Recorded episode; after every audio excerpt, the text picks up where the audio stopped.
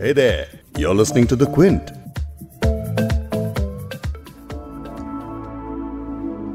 अर्ज़ियाँ सारी मैं चेहरे पे लिख के लाया हूँ, तुमसे क्या मांगूँ मैं, तुम खुद ही समझ लो।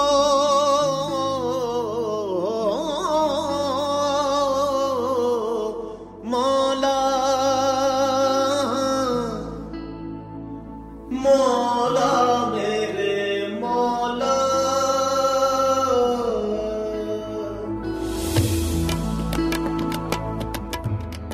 ऐ खुदा, मैं तेरे दरबार में अपनी परेशानियां पेश कर रहा हूँ, लेकिन तू क्योंकि खुदा है तो तेरे सामने मुझे कुछ भी कहने की जरूरत नहीं है। मेरे चेहरे से ही तू अंदाजा लगा सकता है। मरम्मत मुकद्दर की कर दे मौला, प्लीज रिपेयर माई डेस्टिनी।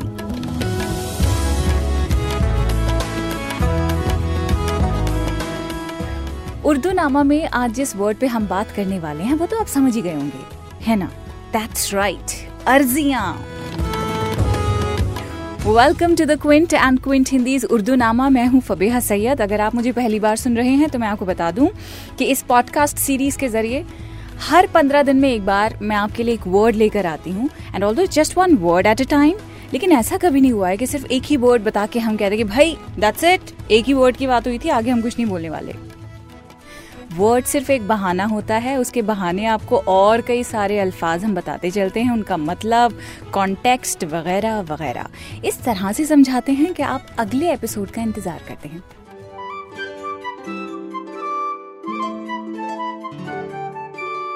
खैर, उर्दू नामा के सारे पिछले एपिसोड जितने भी अभी तक हमने किए हैं वो आप द क्विंट और क्विंट हिंदी की पॉडकास्ट सेक्शन में जाकर सुन सकते हैं। अच्छी बात क्या है? अच्छी बात यह है कि इसके अलावा एप्पल या गूगल पॉडकास्ट भी अगर आप इस्तेमाल करते हैं, या फिर जियो सावन या स्पॉटिफाई जैसी एप्स आपके पास हैं, तो आपको बस वहां जाके टाइप करना है उर्दू नामा, बस पूरी प्लेलिस्ट आ जाएगी। आप वहीं पे सब्सक्राइब कर सकते हैं।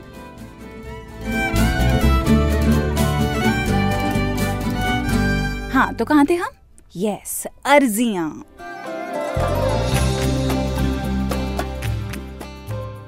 अर्जी यानी कि एप्लीकेशन, और जो डेली सिक्स की कव्वाली भी आप शुरू में सुन रहे थे, इसको लिखा है प्रसून जोशी ने और गाया है, फिल्म में गाया है, जावेद अली ने। उर्दू जबान में एक दूसरा अर्ज भी होता है जिसका मतलब है एरिया, चौड़ान।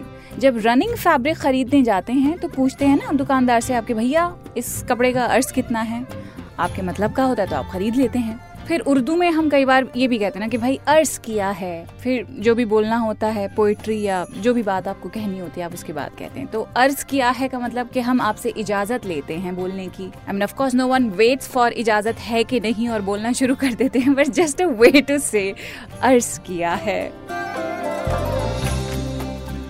तो इस एपिसोड में अर्जी को हम एप्लीकेशन के हवाले से समझेंगे, और उर्दू नामा में इस वर्ड को बहुत ही प्यार से, बहुत ही खूबसूरती से समझा रहे हैं ध्रुव संगारी, बिलाल चिश्ती। पॉडकास्ट की शुरुआत में जो आपने आवाज़ सुनी थी, मरम्मत मुकद्दर की कर दे मौला, वो कोई और नहीं, वो है the famous Sufi singer whose compositions like Haq Maula on Coke Studio India are very well known, Dhruv Sangari. Welcome to Urdu Nama. Dhruv, अर्जी वर्ड को उसके मतलब से बाहर निकलकर सूफी कलाम में उसका जो कॉन्टेक्स्ट है वो हम समझना चाहते हैं।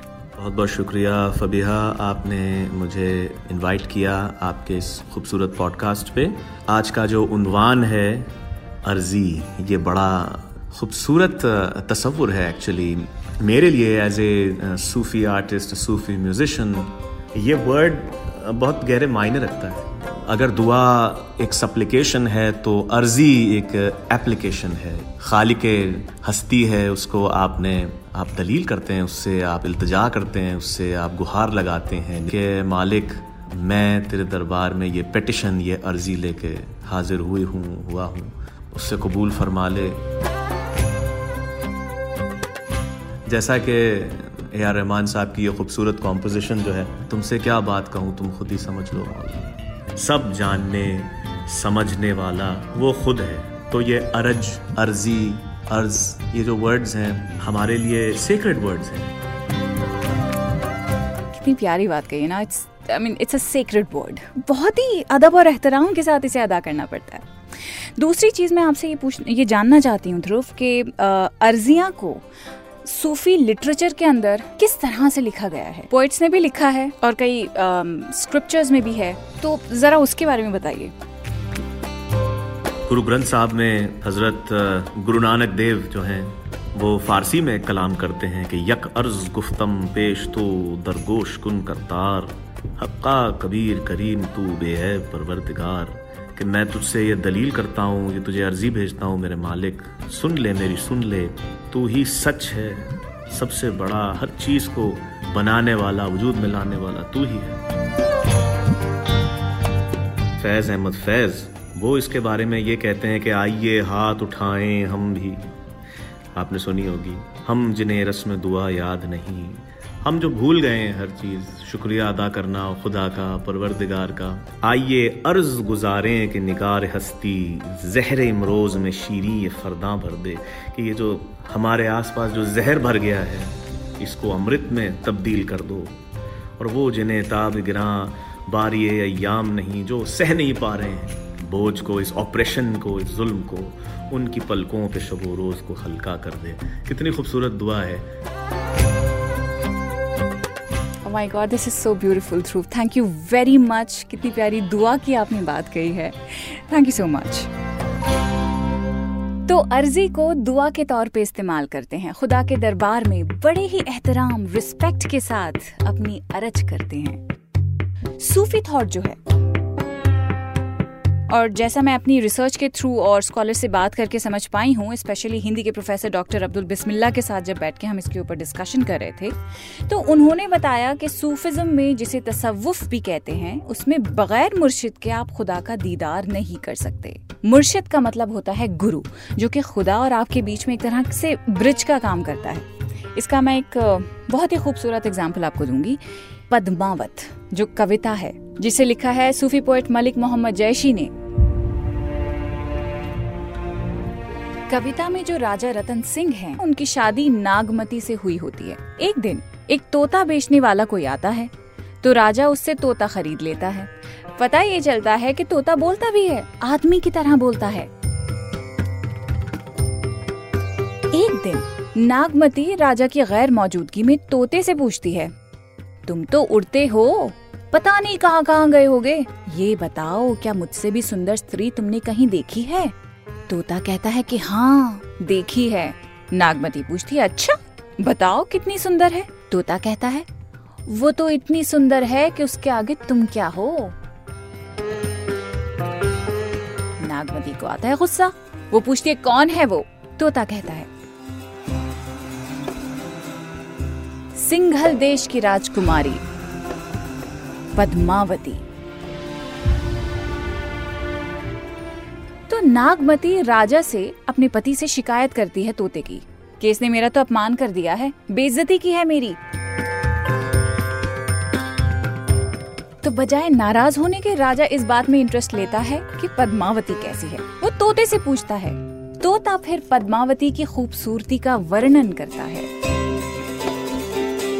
पैर के नाखून से लेकर सर तक वो कैसी दिखती है, कितनी खूबसूरत है, सब बताता है।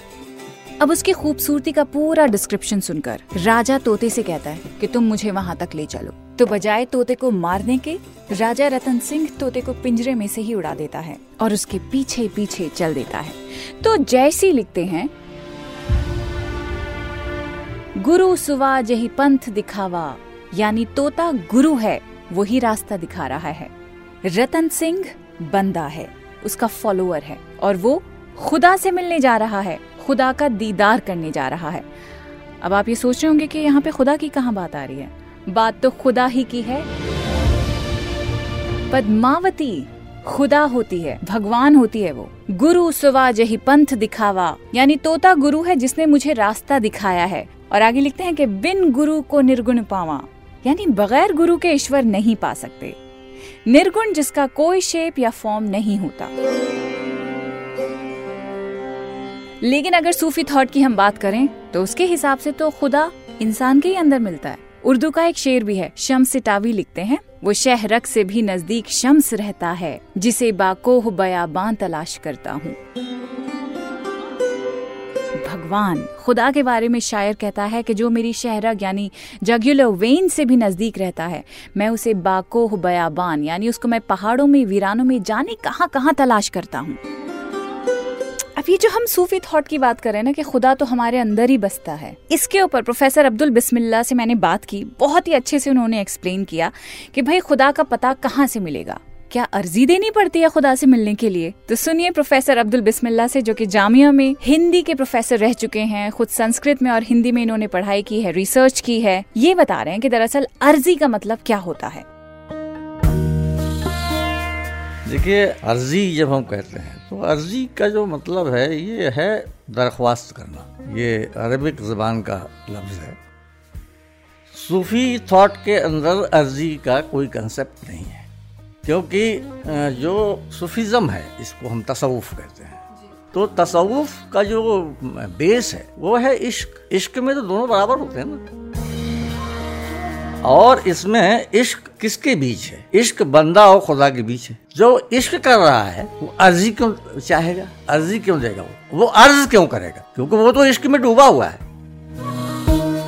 इश्क भी दो किस्म के होते हैं। This is very beautiful. मजाजी और हकीकी, दोनों में फर्क क्या है? दुनियावी चीजों से इश्क करना इस, इश्क मजाजी है। जब इश्क मजाजी ही आगे बढ़कर इश्क हकीकी बन जाता है। इश्क हकीकी यानी जो खुदा के खुदा खुदा हाँ खुदा तक पहुंच जाएगा। इश्क मजाजी जो दुनियावी दुनियावी मोहब्बत हाँ। इसलिए ये जो लैला है या सीरीन है, यहाँ पद्मावती है, ये इश्क मजाजी है। इनसे हाँ। इनके जरिए पहुंचेगा ना वो इश्क हकीके पर। अब यहाँ जो है इश्क में जो बंदा है वो इतना आगे बढ़ जाता है उसका इश्क कि उसके भीतर एक नॉलेज पैदा होता है। ये नॉलेज कॉमन नॉलेज नहीं है, ये स्पिरिचुअल नॉलेज है कि उसको अपने बारे में नॉलेज होने लगता है कि मैं क्या हूँ, व्हाट आई एम। तो जैसे ही अपना नॉलेज होता है वैसे ही वो गॉड को देख लेता है। तो हक का मतलब ट्रुथ भी रहता है, और हक ट्रुथ क्या है? खुदा, भगवान, भग, वही ट्रुथ है ना। बस ये दुनिया तो फाल्स है। इसीलिए देखिए, मंसूर हल्लाज नाम का जो सूफी था वो अपने बारे में क्या कहता था? अनल हक, अनल हक ऐसे बोला करता था। अन अल हक, अन माने मैं अरबी में, अल का मतलब था the, T H E the. I am the truth, I am the truth, truth exactly. But truth कौन है? गॉड है। तो यह भी हुआ कि आई एम द गॉड।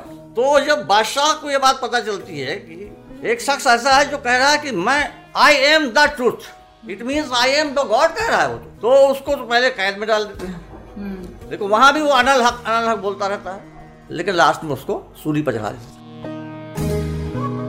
हमारे यहाँ वेदांत जो है उसमें कहते हैं अहम ब्रह्मास्मि, अहम ब्रह्म अस्मि, अहम मैं, ब्रह्म ईश्वर या सच, ब्रह्म सत्यम सत्य, अस्मि माने हूँ। अहम ब्रह्मास्मि, मैं ब्रह्म हूँ, मैं अनल हक। ट्रांसलेटर ये जो इंडियन फिलोसफी है, तो इंडियन फिलोसफी का असर भी सूफिज्म पर, तसव्वुफ पर है।